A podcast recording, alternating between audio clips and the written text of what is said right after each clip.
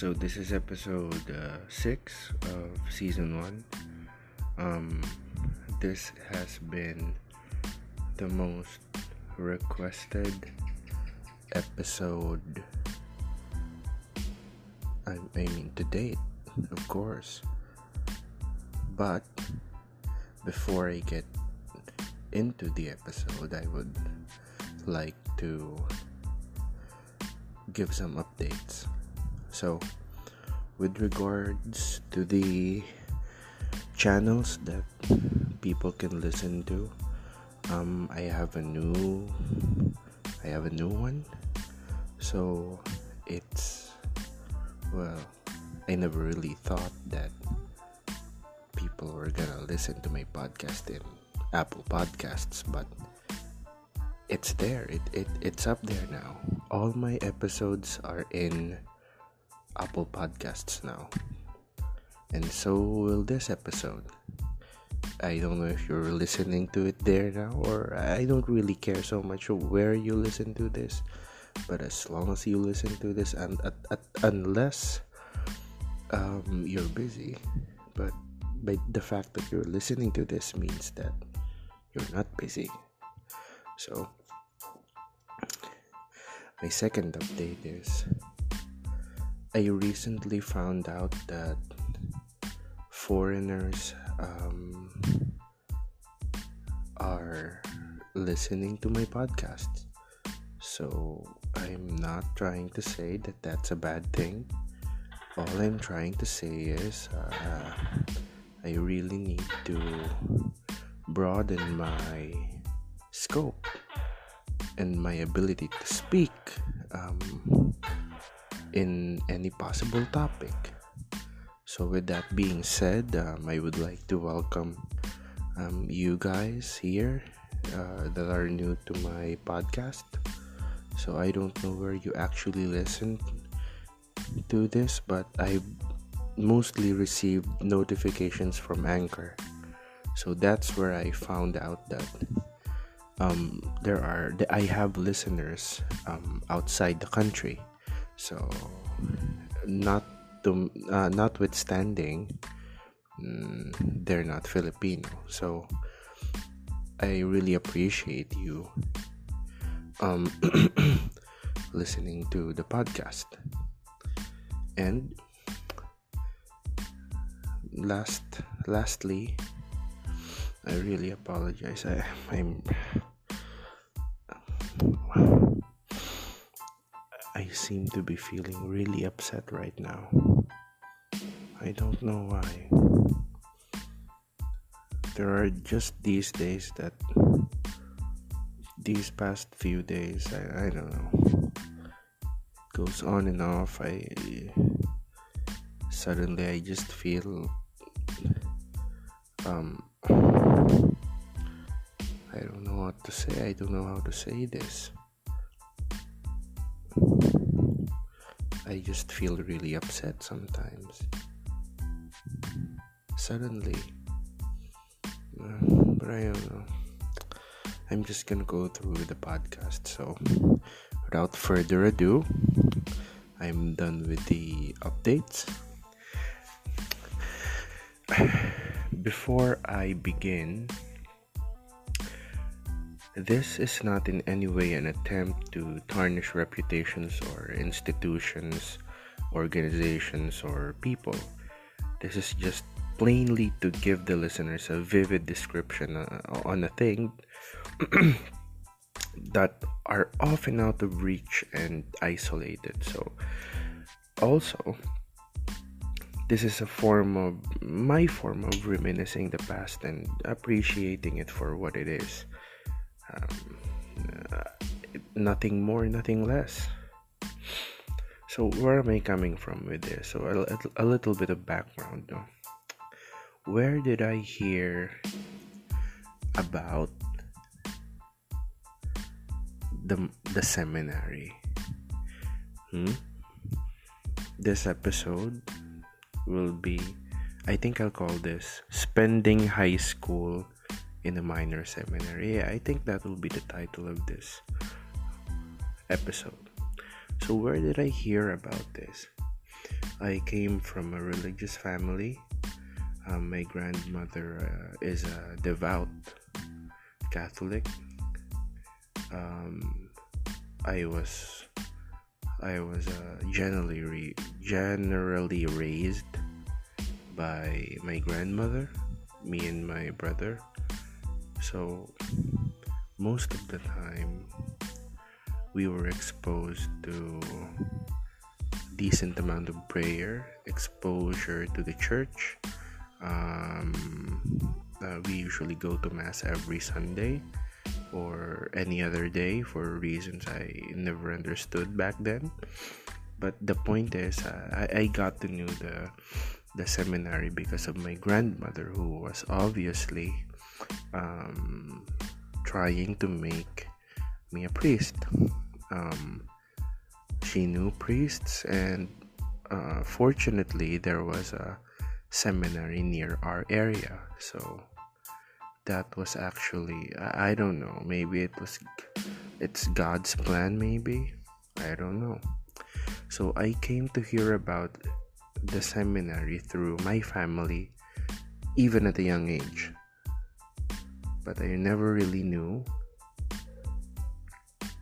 what it was supposed to do to people. I don't know. Ano, ano ba yung ginagawa ng tao sa isang seminaryo? So I, I never really understood it back then. But um, as as I got older, um, when I was in elementary, I had some classmates who had people they knew who were also in the seminary. So when we were nearing um, sixth grade, um, that's uh, in the Philippines. Uh, we usually jump from one institution to another, unless the unless your school has a high school department. So, unfortunately, um, the school where I spent my elementary elementary years by, they didn't have a high school department, so I had to jump, look for another school.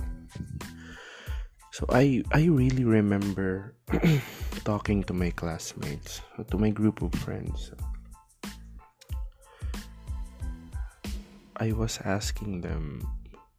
I mean, we were all asking each other where where we'd like to to go to high school there were general answers back then, but I don't know. But uh, it seems to me that for uh, for a good amount of time, I, I think I was already being prepped prepped to go into the seminary. So I it, it was good news for me that my circle of friends, majority, if not 80 or 90 percent, also decided to go to the seminary even before even before I brought up the the, the topic, the even the word seminary. So I was told that um, their parents really wanted them to go to really wanted them to go to that institution. So uh, it was just so easy for me to go with the flow. I really didn't need any kind of persuasion persuasive tactic to use on my friends. There was really no need for any kind of persuasion. So the next question would be i think how did i decide whether or not to enter? Well my friends were deciding to go there. And sino pa ba naman yung hahanapin ko? I was young. I was about 10 years old, grade 6. Oo, tama. I was about 10 or 11 years old. How did I prepare myself? I, it's really weird that I ask myself questions. How did I prepare myself? I prepared myself in in ways that I never really understood. Uh, it was first I think I think I was afraid. I was afraid because I thought it was serious. It was a serious thing to do for a young kid like me.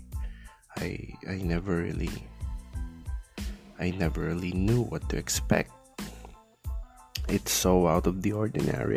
I, I never really had anyone I knew I could talk about or even ask them what that could be about, what this could be about, what what would it bring to my life. I never really knew. I just went there. Excuse me. so technically they also have entrance exams. Pero yung yung thing kasi dito dito is sorry, pardon me. Yung thing kasi dito is for people who know that place, papasok ka kasi sa lugar na yon. It's very solemn. Napaka-solemn ng lugar na yon. At least in its golden days.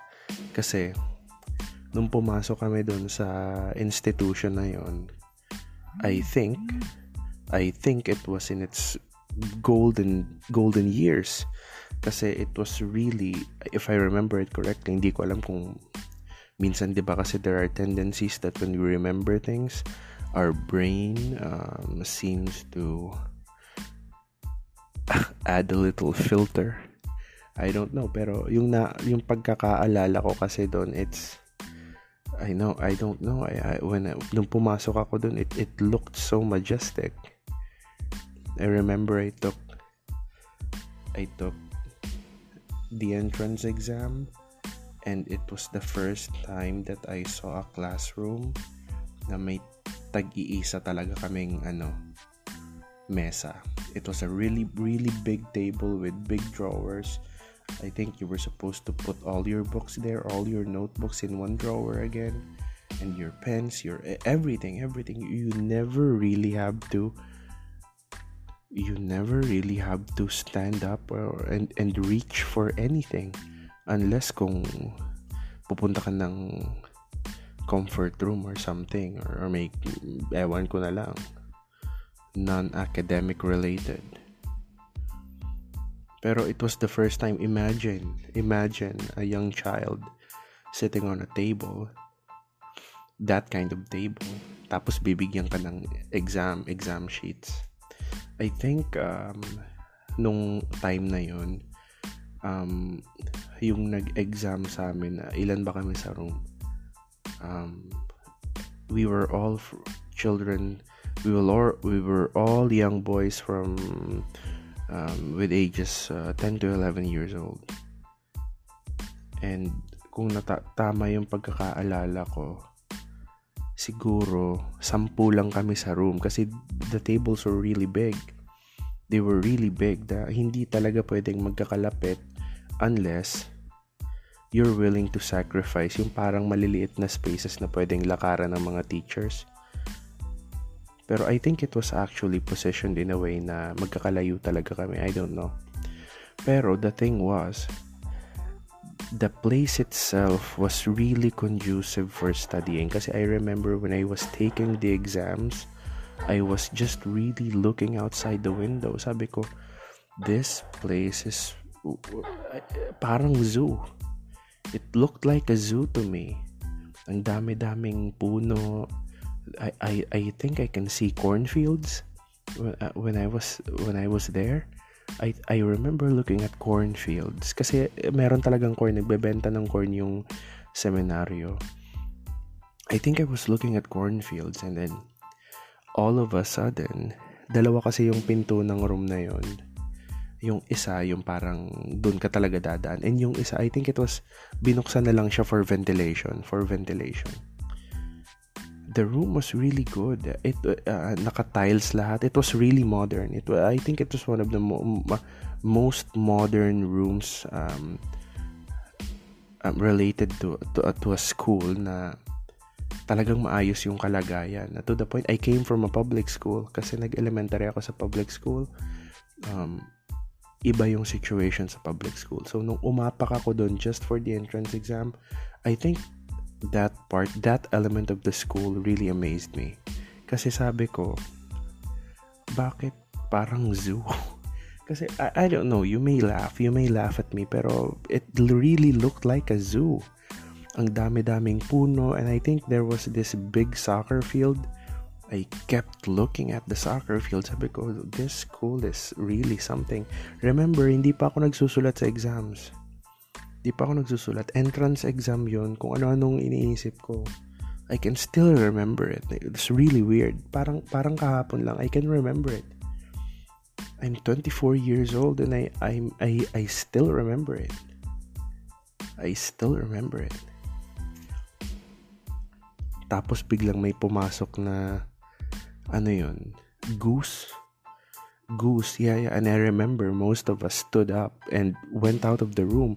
Kasi nga, di ba, parang zoo.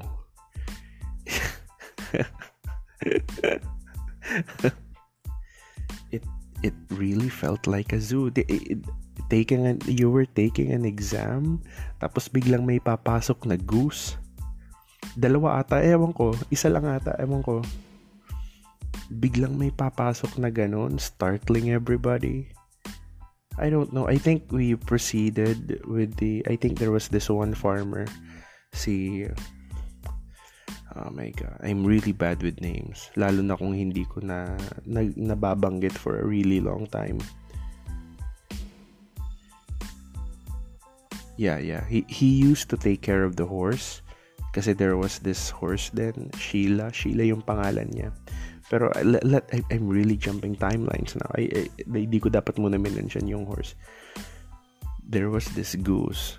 Pinalabas muna ata siya. Then we took the exams. Then natapos yung exam ng around around tanghali. And, and wala, wala pang nag-uusap-usap sa amin. We were really just not talking to each other. Kaming mga examinees. Wala, wala. We were just put into a room, sitting on big sofas. Hindi kami nag-uusap-usap. Up until we realized na yun pala, yun palang kaming magkakasama doon. Kasi I think it was, th- there was a first batch, a second batch, and a third batch yung batch namin, hindi lahat yun nakapasok. If I can remember correctly, yung batch na na, na nagbebelong ako, I think only four of us got accepted from that batch. Four or tatlo, di ko sure. Pero, yung, yung feels kasi yung iba dun eh, yung, it really felt different tapos lahat kami, I was really anxious. Sabi ko, bakit parang ang tatalino ng mga to? Sabi ko, they all look so smart. Sabi ko, why, why am I even here? Kasi I was really asking myself, ano ba yung nararamdaman? Ano, ano, if I were to ask myself, my, my younger self right now, kung kaharap ko yung sarili ko, ano yung nararamdaman mo? Ano yung nararamdaman mo dati? ba? feeling ko yung sasagot ko. Eh, syempre, hindi ko sasagutin ng honest, un, uh, with honesty yung sarili ko. Kasi syempre, mayayain ako dati. Sasabihin ko siguro, wala kahit meron akong problema. Pero I, I was really young. I was really young. I remember not talking to anybody back then. Tapos yun pala, after the exam, we went home. I hope I'm remembering things correctly. We went home. When we got home, I I, I just sat da- sat down. Tapos sabi ko, what what was that? Paano na kaya yung ano yung sunod na mangyayari? What am I going to do next? Exam lang ba? Tapos next time na pupunta doon, first day of classes na. Pero sabi kasi sa akin, doon daw matutulog. So there were so many questions that I never really asked anybody else.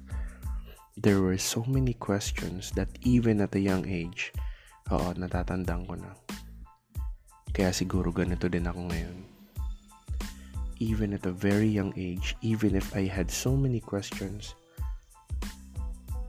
I had this really st- strong sense of, I don't know, feeling na kailangan ako yung sasagot sa tanong ko for one way or another.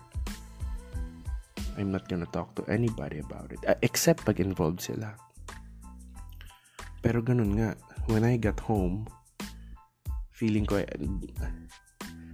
um, I think a week passed by, two weeks, naka-receive na naman kami ng letter from the seminary. I think it was a let feeling ko I, I never really got to read the letter yung parents ko feeling ko there were several letters explaining na may phase 1, phase 2, phase 3 ng exam. Feeling ko, una, written exam. Pangalawa, orientation. Kasi, oo, the, the next part actually was an orientation. May isang letter binigay sa amin.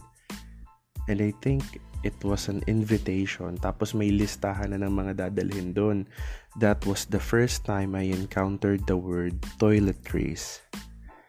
That was the first time I encountered the word toiletries. That was the first time I encountered the word benediction. That was I, I encountered so many words. New words. I, I never really thought of those words. I never heard them before. What are toiletries? I was 10. I'm not a nat- I'm I'm not even a native English speaker. What are toiletries? No? Kasi may attachment yung letter. Kailangan magdala daw ng toiletries. Na, uh, I think a change of, change of clothes good for two days. I don't know, three days. And then, kailangan magdala ng sports, I don't know, something, shoes. And then, um, two sets of pants ata. And a good amount of shirts. Tapos, the next thing I remember, kung tama yung pagkakaalala ko, I think, doon ko na na-realize na marami pala kaming examinees noon. Kasi, nung pumunta na kami doon, may mga namumukaan akong classmates. Na, I mean, na kasabay ko mag-exam. Pero, hindi ko sila hindi ko sila ultimately naging classmates kasi I think some of them never passed the orientation stage. Kasi here's here's the thing ano ba yung nature ng orientation? Uh, uh, there are people, I, I, I bet really some of the listeners don't even really know what an orientation really is.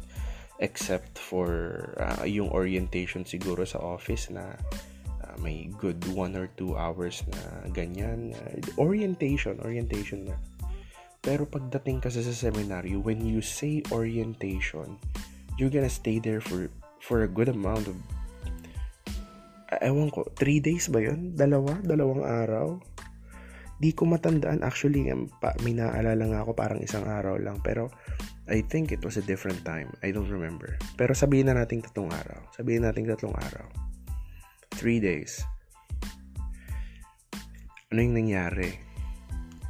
The thing that happened was, una, syempre mapapansin ko, no, napansin kong una nun yung mga seniors yung mga datihan na, yung sophomores, yung, yung mga third year, yung fourth year. And you know what? Ngayon ko lang naisip. They were really weird. They were really weird. And I think, nung nakapasa ako, and, and when I got older in the institution, I think I got weird. Oo, kasi I remember looking at them and sabi ko, why are they dressed this way? Why do they act that way? Ba't sila natatawa doon? What's so, what's so big with this? Parang yun yung tinatanong ko sa sarili ko kasi hindi ako nakibo. Hindi ako nakibo noon. I was really asking myself, bakit bakit parang mga siga to? Ba- bakit parang kasi doon parang may ano sila eh, tradition and um, um, initiation. Oo. Parang may initiation stage na parang they really had to treat you in a certain way to keep you um, at the edge of your seat or something. Di ko alam. Parang na-excite na parang lagi kang alert. I don't know. Unang-una, yung pinakabago sa akin was parang everything was on a schedule. It was very rigid. Naalala ko nung pumasok ako sa dorm kasi we were assigned to the dorms.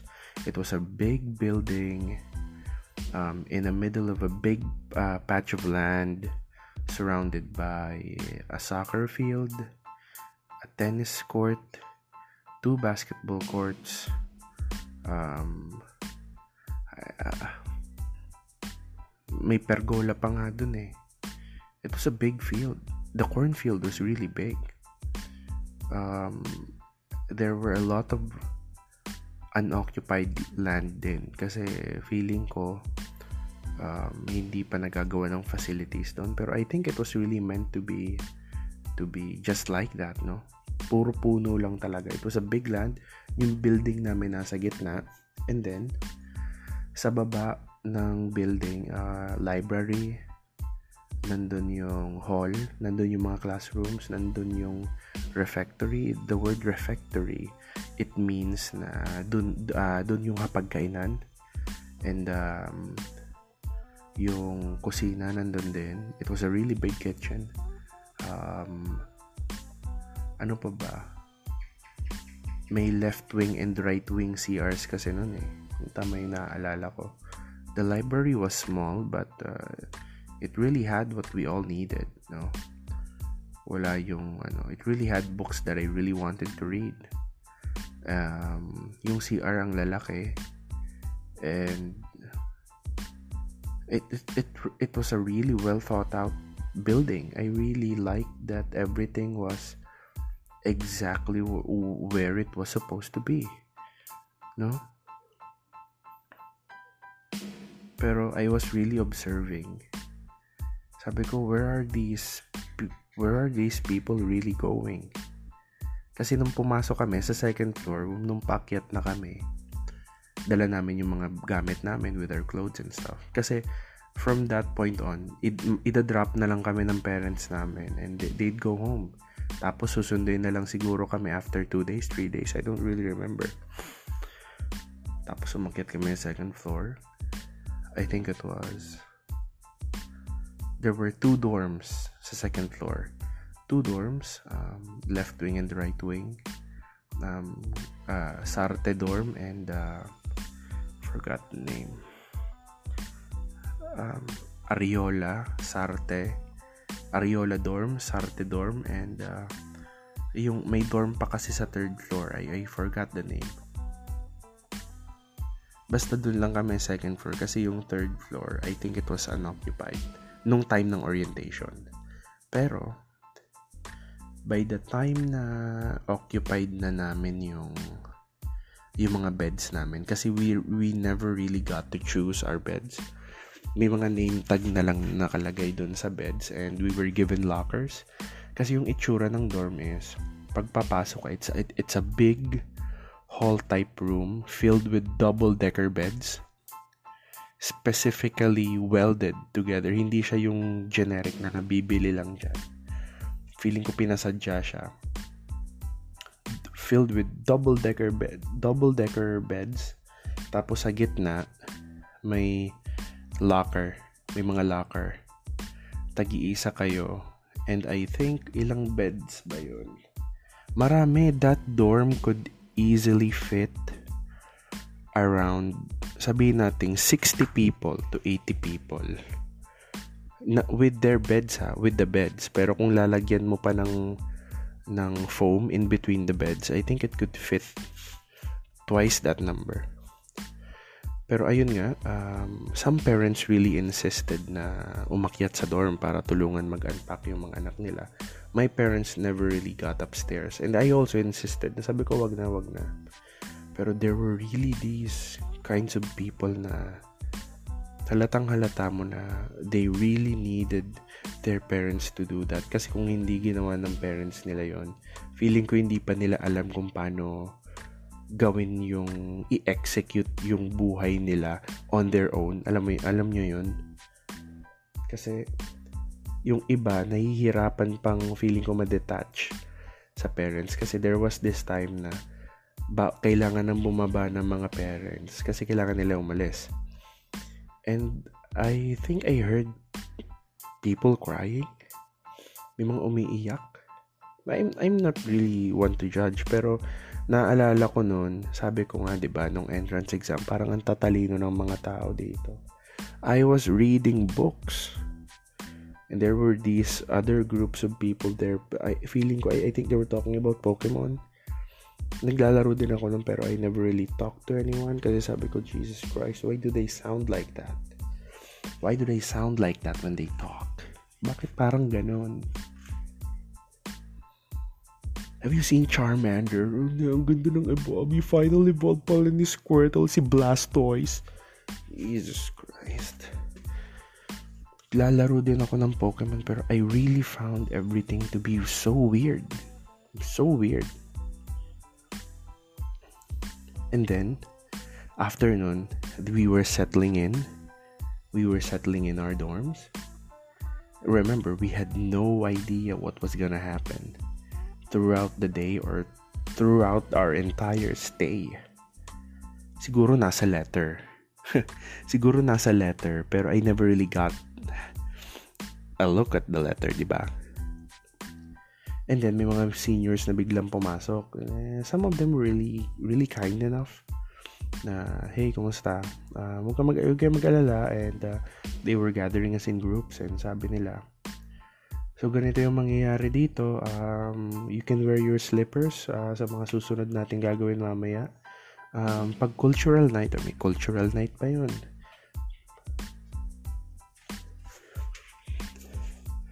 Pag cultural night, magsusuot na lang daw ng sapatos or kung ano yung gagawin naming presentation.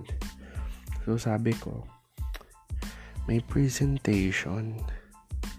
Ano ba ano ba talaga yung ginagawa sa loob ng seminaryo?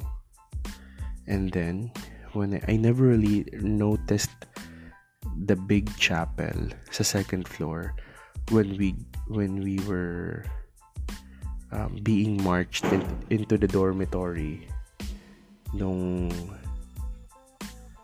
ano bang tawag dito nung papasok pa lang kami kasi yung prob- yung I was really focused on my things and I was really thinking about a lot of stuff.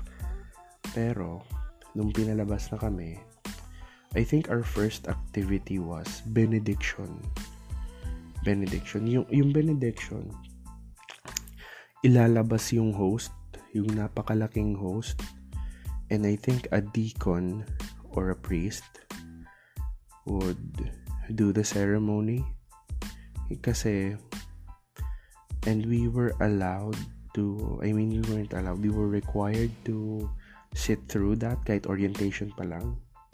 I mean I think of course, course 'di ba? Orientation. And we had to meditate for a good 30 minutes. Uh, tama and for for children around these age brackets it, it, oh, ang hirap nun unless you're really prepared by your parents or by your guardian na ganun yung aabutin mo doon.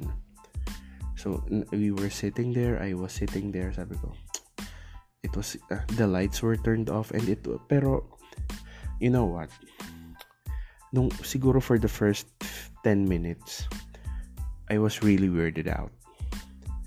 Kasi sabi ko, are we gonna do this if I get in, am I gonna do this for four years?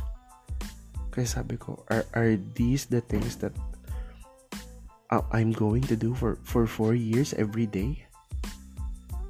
And then I kept thinking, I kept thinking, I kept thinking. Hanggang sa naupo, nauupo na ako.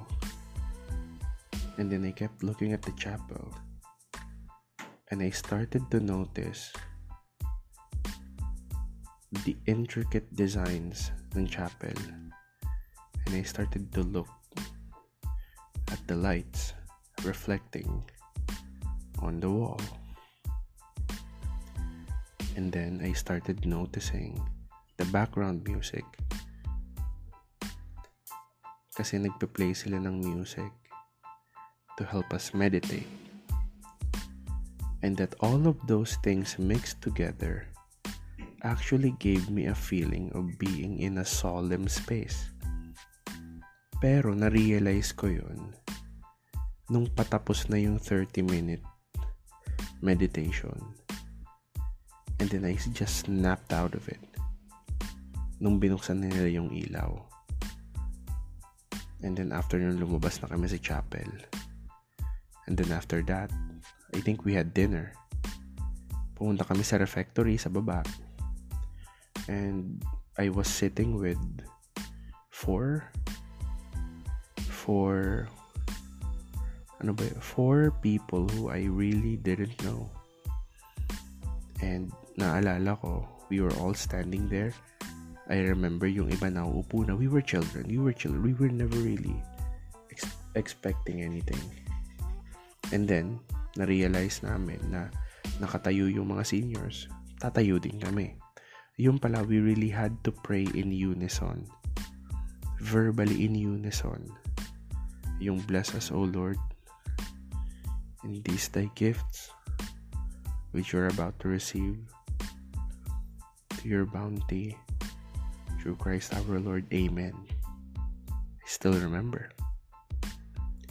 After that, bubuksan na namin yung yung parang takip dun sa mga ulam namin. Then, ciao, kakain na kayo. Kain na kami. Uh, was it really that long? Long ago? Oo, tatandaan ko. The food was the food was not really that great. Kasi I really came from a household that really hindi man kami mayaman pero people in our house really knew how to cook. Kahit napakasimple, masarap. And when I got there, um, kasi 'di ba when you say adobo, for example adobo, you have that one image in mind na oy adobo ito 'yon.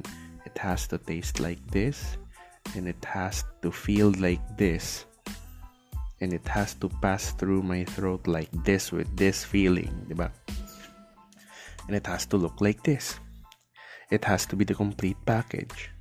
It has to be an adobo. Jeez, ito, expectations. The adobo was never really that good.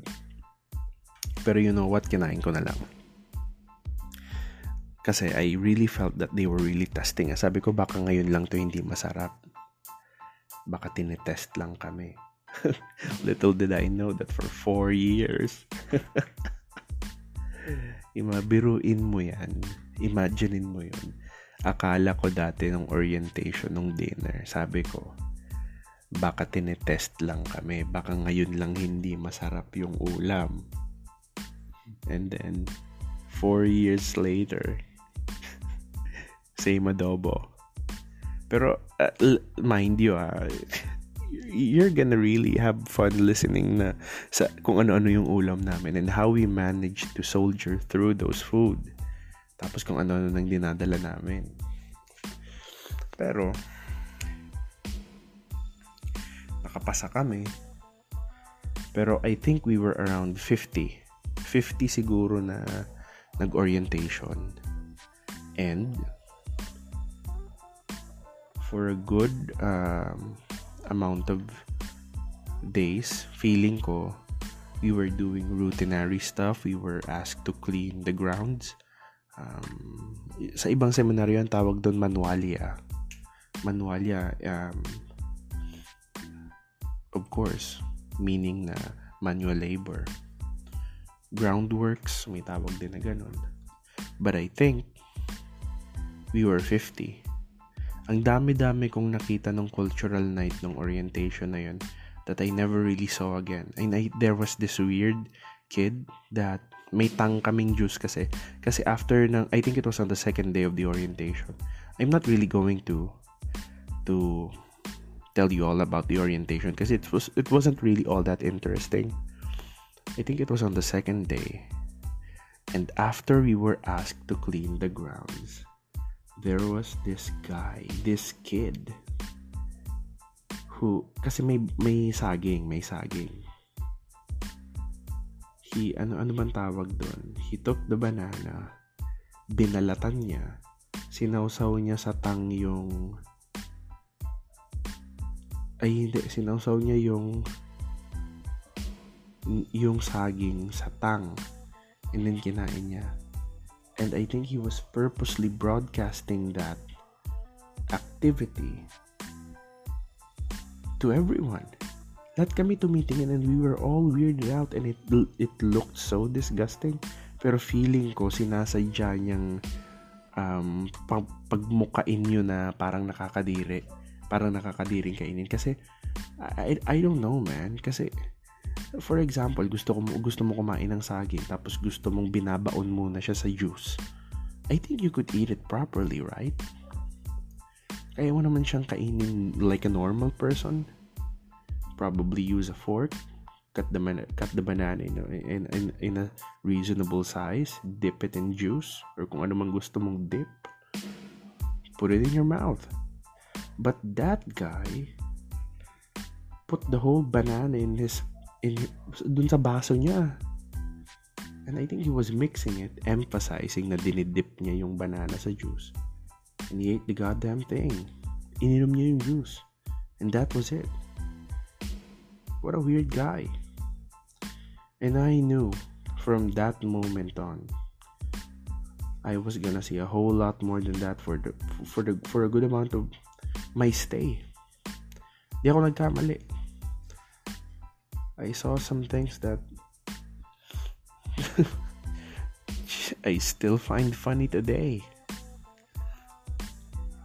Bottom line, natanggap kami. Yung batch namin, um, first year kami, nung unang araw was uh, ano ano ata kami nun eh. I think we were hindi 20 kami. 20 kaming first year na nakapasa. And then after the orientation, doon na namin na finalize kung sino-sino talaga yung mga yung mga mukha na makakasama namin throughout our stay there for 4 years unless you got kicked out or something. So, with the orientation and the exams and stuff, doon na natatapos yun. Pero I really have to tell you about first year, our first year there, and our, most importantly, our, all, lahat, lahat, it, it was a very, di, dito nyo kasi masusukat kung ano ba talaga yung ibig sabihin kung maging minor seminarian dito nyo yun masusukat. And I'm gonna tell you all about it.